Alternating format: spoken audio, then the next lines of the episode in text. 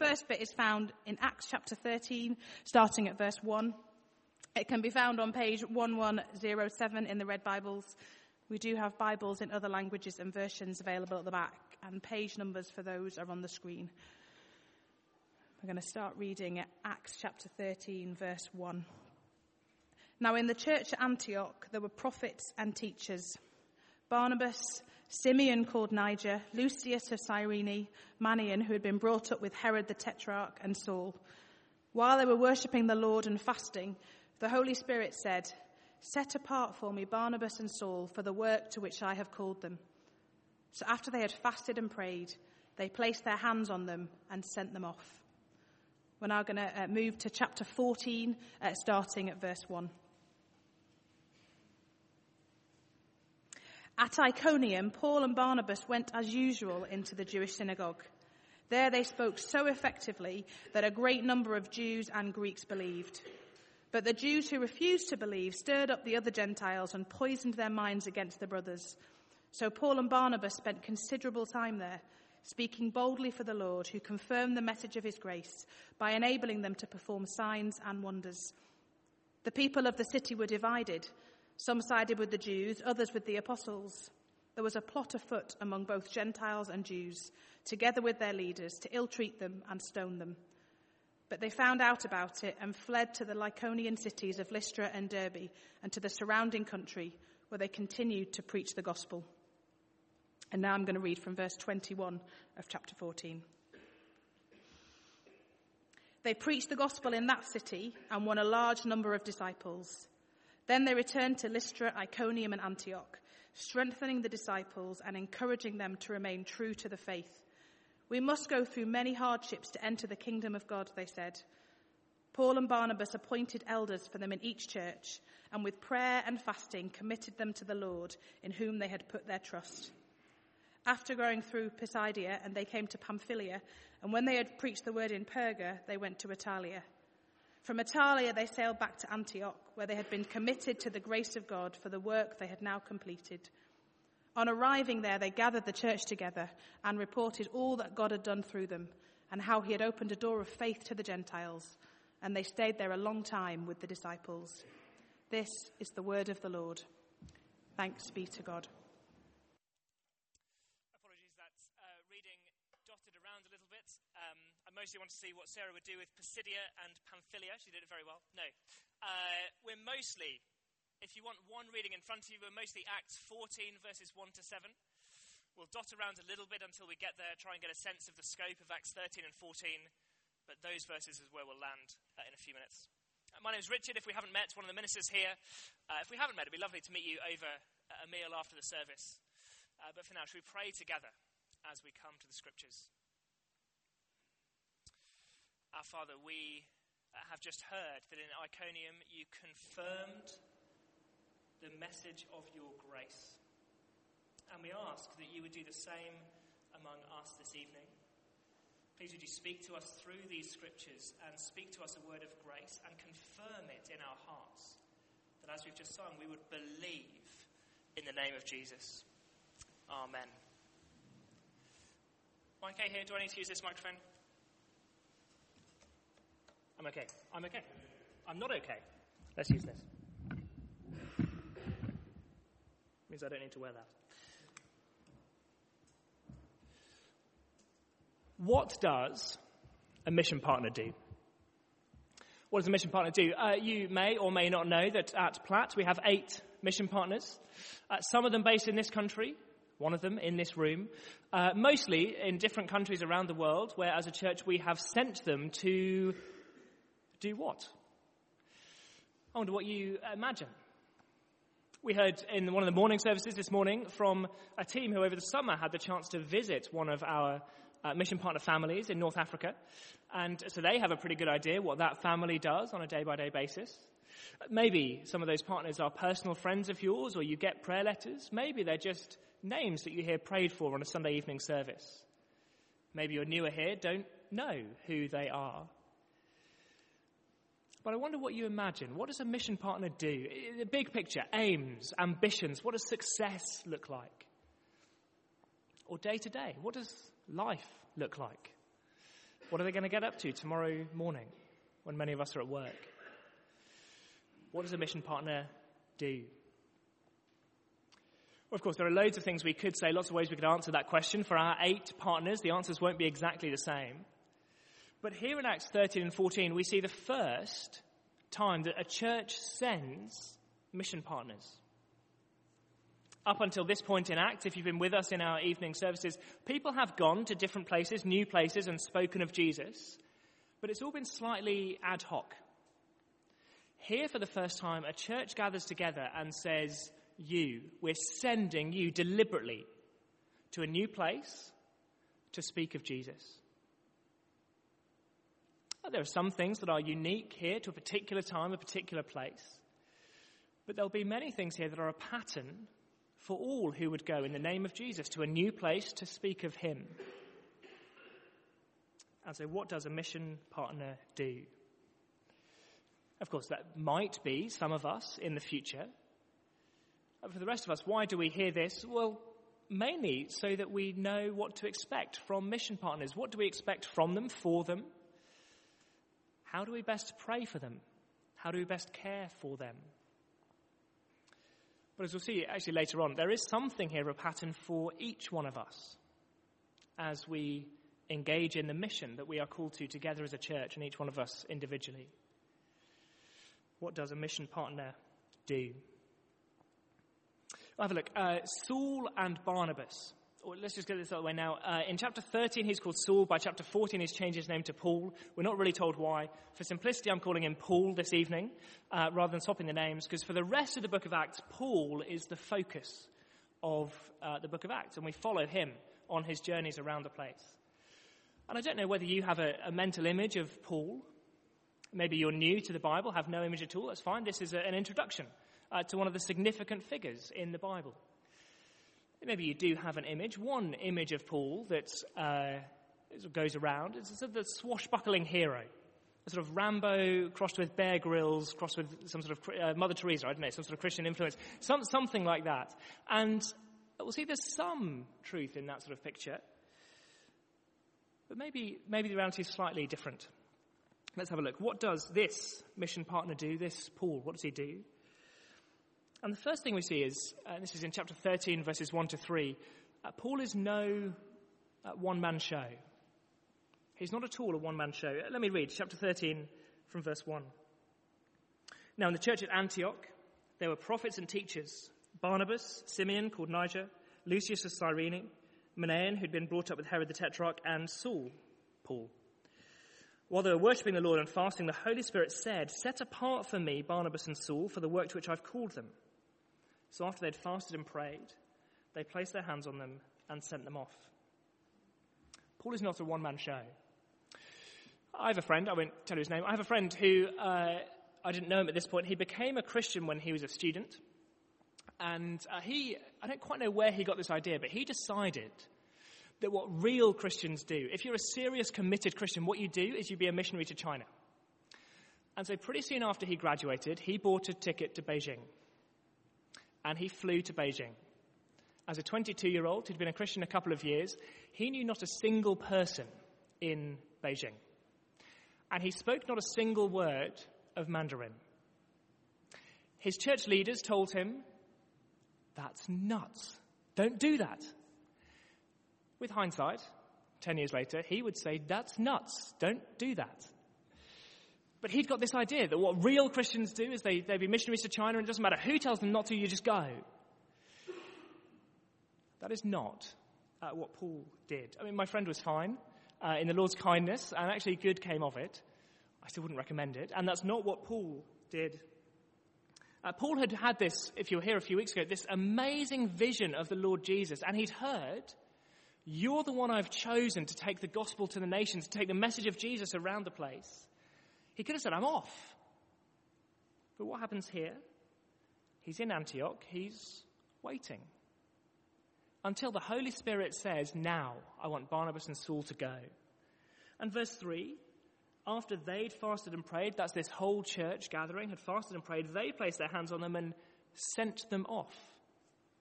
Paul didn't go until he was sent by the Holy Spirit by the local church. And so for our mission partners today, we're not looking for one man shows. We're not looking for someone to just decide, I should be a missionary to China and off they go. We're looking for a conversation, a period of reflection and discernment. What is the Lord's will between an individual or a family and the church, maybe a mission agency, mission society? Not a one man show, but someone who's sent by the church. And actually, who comes back to the church. So at the end of our reading, at the end of chapter 14, at verse uh, 28, they've come back to Antioch. They report what had happened. Verse 28, chapter 14, verse 28, they then stayed there a long time with the disciples. Paul and Barnabas, they're sent by a church, they go on this journey, they come back, and then they're based in Antioch for a long time after that. And so, mission partners, it's not that we send them off and say bye. They still need the churches that have sent them. They need us to pray for them. They need us to write to them. Uh, striking hearing again from the Burns this morning how much they love it when they send out prayer emails, when they get a, li- a couple of lines back. We love you. We prayed for you. Here's one thing that's going on at home. They love it. They're not one man shows. And from time to time, they'll need to come back and spend time with us. So, Paul, he's not a one man show. And then he's not a one hit wonder, if I can phrase it like that. Let me show you. Uh, this is uh, Acts 13 and 14 on a map, which I pulled off the internet. Uh, here's where they go. The uh, red line is the journey outwards. So they start in Antioch, and they go through uh, Cyprus, and then uh, another Antioch, bizarrely. Two Antiochs, but that's the way it was. And through here, down to uh, not Derby, Derby, we're calling it, to uh, make sure we're not confused uh, with the uh, city in this country. Uh, so there they go through all those cities, preaching the gospel. And if they're heading back to Antioch, you'd have thought you'd just go the straight line, because it's a pretty short route uh, from Derby back. But you see the blue line? They go all the way back through the cities that they've already visited. And we read at the end of chapter 14, that was our, the last bit of our reading. What do they do as they go back through those cities? chapter 14, verse 21, they returned to Lystra, Iconium, Antioch, strengthening the disciples, encouraging them to remain true to the faith. We must go through many hardships to enter the kingdom of God, they said. Paul and Barnabas appointed elders for them in each church, and with prayer and fasting committed them to the Lord, in whom they'd put their trust. They don't just go through these cities once and say, Brilliant, there are some Christians now, off you go, good luck. They come back they want to strengthen and teach and make sure churches are set up and there are leaders, elders in those churches, and to commit them to the Lord. And actually, they're still not done. Chapter 14, they come back to Antioch. Chapter 15, there's this controversy in Jerusalem. These new Gentiles who are becoming Christians, they're not Jewish. Do they need to live like Jews to be Christians? Do they need to be circumcised? Do they need to keep the, the kosher food laws? And the conclusion is no, they don't. But Paul knows that some of his churches will be unsettled by that. These are churches with lots of Gentiles in them living alongside Jews, and that they've heard this controversy, they're unsettled. And so in chapter 16, he takes the letter that they've written in Acts 15, and he goes back through the same cities again. And uh, in chapter 16, verse 5, uh, Luke tells us that's, the, that's then the end of this little saga. 16.5, uh, Luke says, So the churches were strengthened in the faith and grew daily in numbers. That little sort of summary phrase, that's Luke's way of saying uh, that's the end of a section. So this section of Acts isn't done. This, this missionary journey isn't done until Paul's been through the cities three times. First, to preach the gospel, see people become Christians. Secondly, to strengthen, establish the churches. And thirdly, he knows there's been some controversy to come and show them what's right. He's not a one hit wonder. He doesn't just want to see people become Christians and then hope it goes well. And so, again, our mission partners, their work won't be quick. If we expect it to be, then we'll be frustrated, and very likely they'll be frustrated by our expectations. Uh, Paul's work was slow and deep. He's not a one man show, he's not a one hit wonder. We're in chapter 14, verses 1 to 7 now, really. Because the main thing we see about Paul is that he preaches a message of grace. What does a mission partner do? Well, the details will look different depending where they are in the world, what their role is. But what does a mission partner do? They preach a message of grace. Grace is a dominant word through these chapters, chapter 13 to 16. In all kinds of places, we hear this word grace. In, in uh, these verses, chapter 14, verse 3. Oh, hello. I can't open the Bible. Here we go. Chapter 14, verse 3. So Paul and Barnabas spent considerable time there speaking boldly for the Lord, who confirmed the message of his grace by enabling them to perform signs and wonders. Paul preached a message of grace. Now, what do I mean by that? Uh, let me show you. Here is Iconium, which is where we are in chapter 14, verses 1 to 7. This is a photo of Iconium that they, uh, no, it's not. Uh, I created this in PowerPoint. If you can't see it clearly, it's a lot of people in togas. Uh, that's what I imagine Iconium uh, would have looked like in the first century. And if you visited Iconium in the first century, the big division you'd have noticed would have been Jews and Gentiles.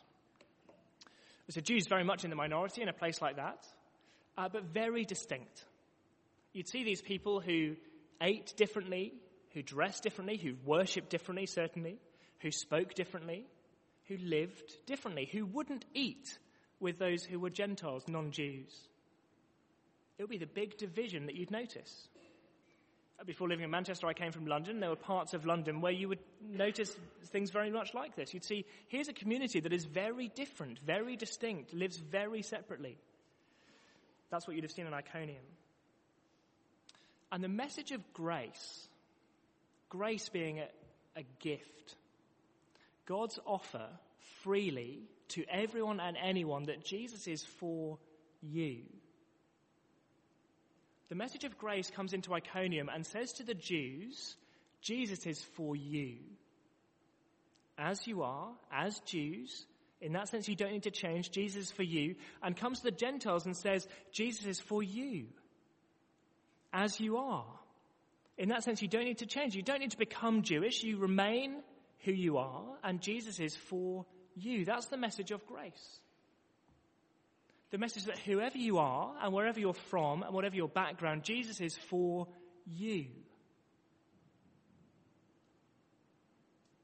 And you don't need to become like us.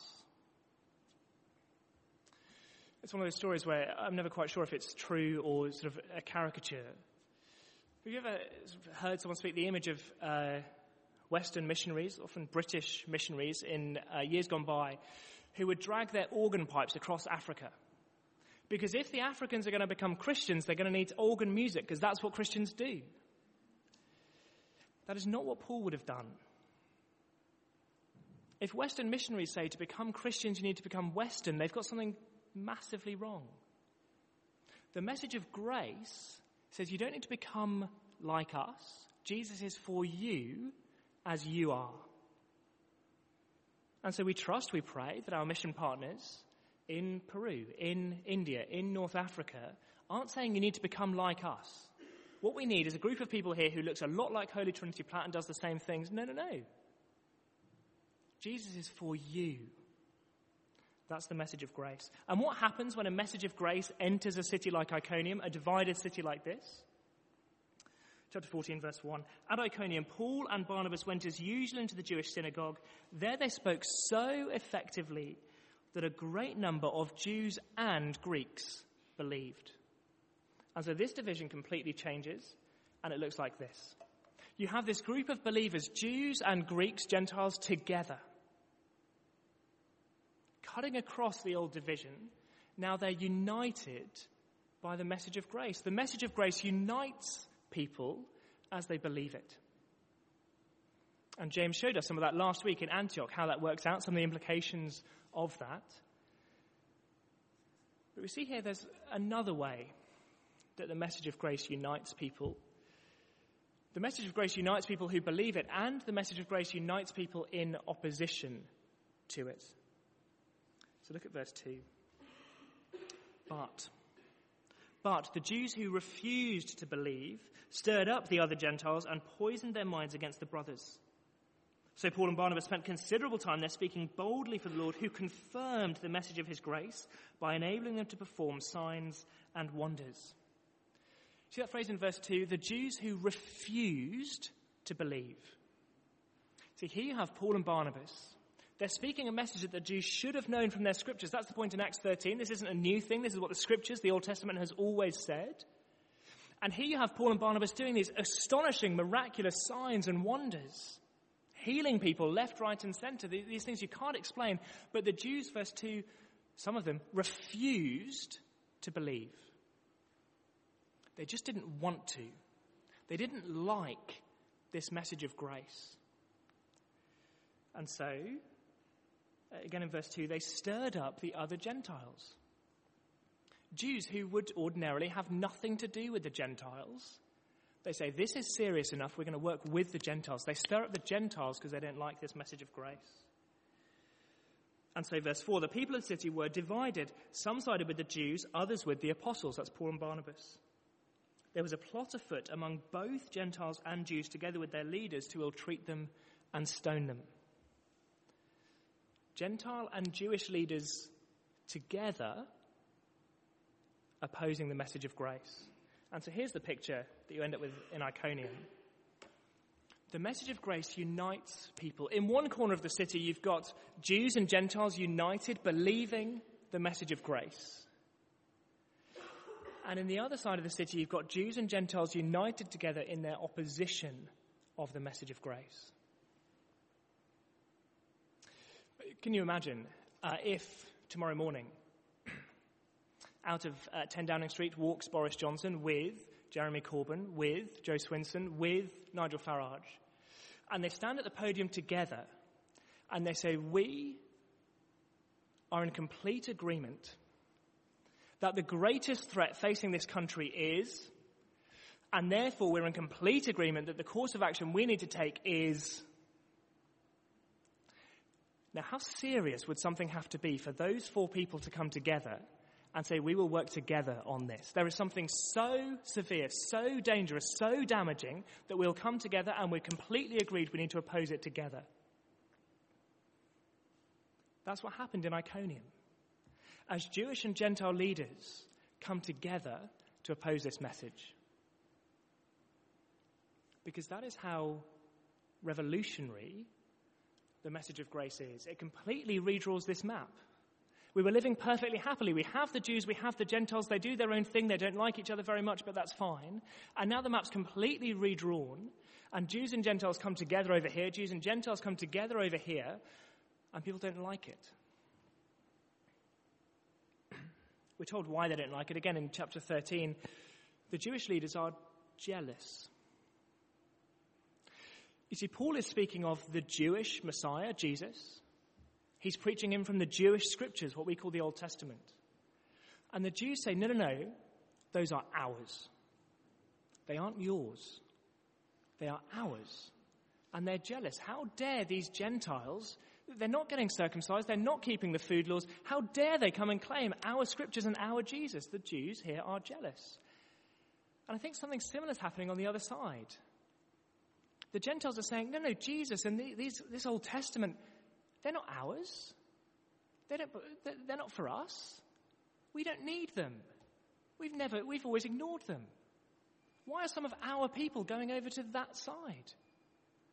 Why are they meeting with Jews and reading the Jewish scriptures and talking about this Jesus bloke? You see, the Jews are saying, no, no, these things, they're ours, they're not yours. And the Gentiles are saying, no, no, these things are theirs, they're not for us.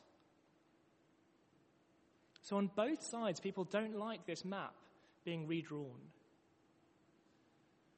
The message of grace is that dramatic and that upsetting and redraws the map that significantly. It did in Iconium, and it does today when the, the team first came back from North Africa, from the Burns, they uh, told some of us about a family they'd met there, mission partners sent from another church, not from this one, who had landed in a place and for years had learned the language and got to know a people and started to make friends and were starting to, to be able to speak about Jesus. And there was local opposition people didn't like the idea that here were these Westerners, and it might be, it's fine for Jesus to be for the Westerners, but for them to come here and say that Jesus is for us, we'll have none of that. And so this family was kicked out of the country they'd been in. And they moved to another country, not too far away, and they set about learning an entirely new language and getting to know an entirely new people because they were committed that the message of grace needed to be heard. See, that's what Paul does here. Verse 6, uh, there's this plot to stone them. Verse 6, they found out about it and fled to the Lycaonian cities of Lystra and Derbe and to the surrounding country, where they went, Whoo, let's not do that again. Didn't go so well. No. Where they continued to preach the gospel. Why would Paul and Barnabas? They've seen what the message of grace does. They've seen that it unites people in opposition against them. They've seen how hated it is. Why would they continue to preach the gospel? Why would that family that our team met not say, Well, we tried? Why would they go again through the effort of moving to a new place and learning a new language? And for us, I said in some ways this is a pattern for all of us.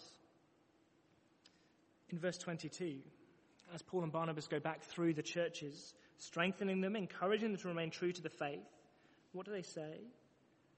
We must go through many hardships to enter the kingdom of God. In the entire book of Acts, that is the one sentence that we hear of teaching directed to the church. We hear people preaching to those who aren't believers. We hear Paul in a, uh, a couple of weeks, we'll hear uh, Paul speaking to church leaders. But speaking to a whole church, this is it. What's the message of Acts to a church, to ordinary Christian men and women? We must go through many hardships to enter the kingdom of God. Because not just for Paul and Barnabas, not just for our mission partners in different places, for us, we'll find that the message of grace is opposed.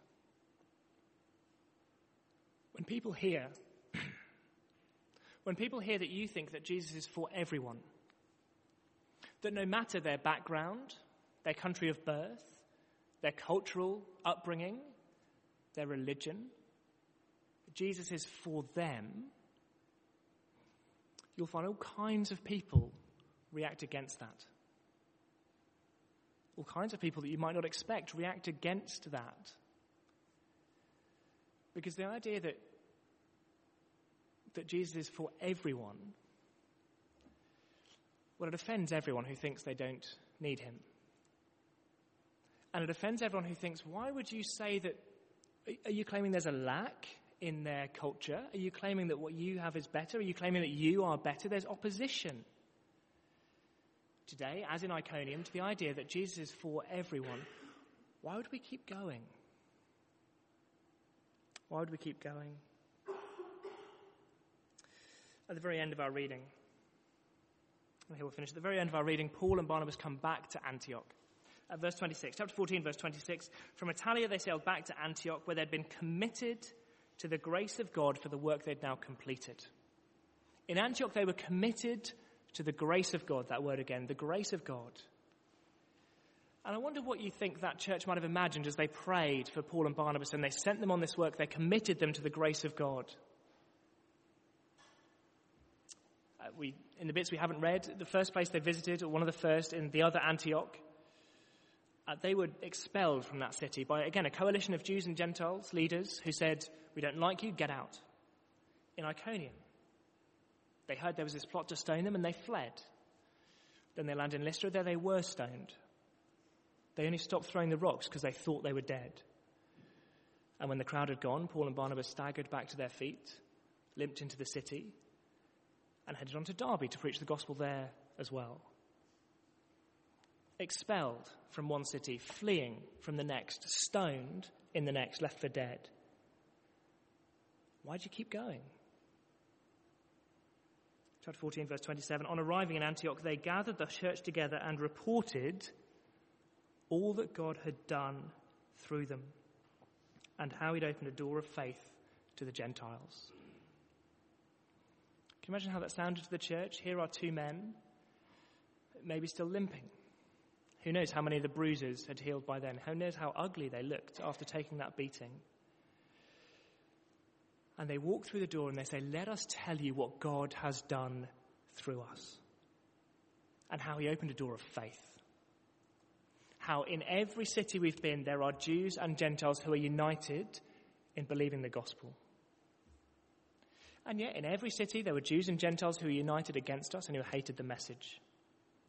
But success doesn't look like not being driven out of town. For us, for our mission partners, success looks like we preached a message of grace. And verse 27 God did something through that. Why did that family pick up, start again, learn a new language? Because they believed that through the message of grace, God was at work. Why do we keep going? When we know there are more popular things we could say, because through the message of grace, God is at work. And when it unites people in belief, and when it unites people in opposition against it, that is because the message of grace has been heard and understood. And through that, God is at work. Through Paul and Barnabas, through our mission partners around the world, and please God, through us. Let's pray together.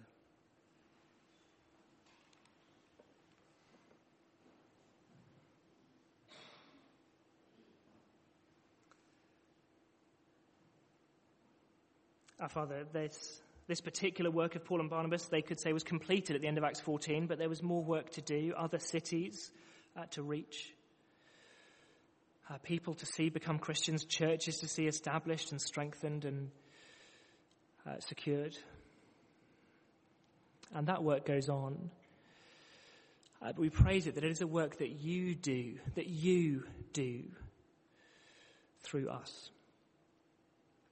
And so we pray for those eight uh, individuals and families in this country around the world. Uh, please would you be at work through them, through the message of grace that they proclaim. Uh, Father, where that message produces opposition, uh, give them the grace to continue preaching it. And we long that for ourselves as well.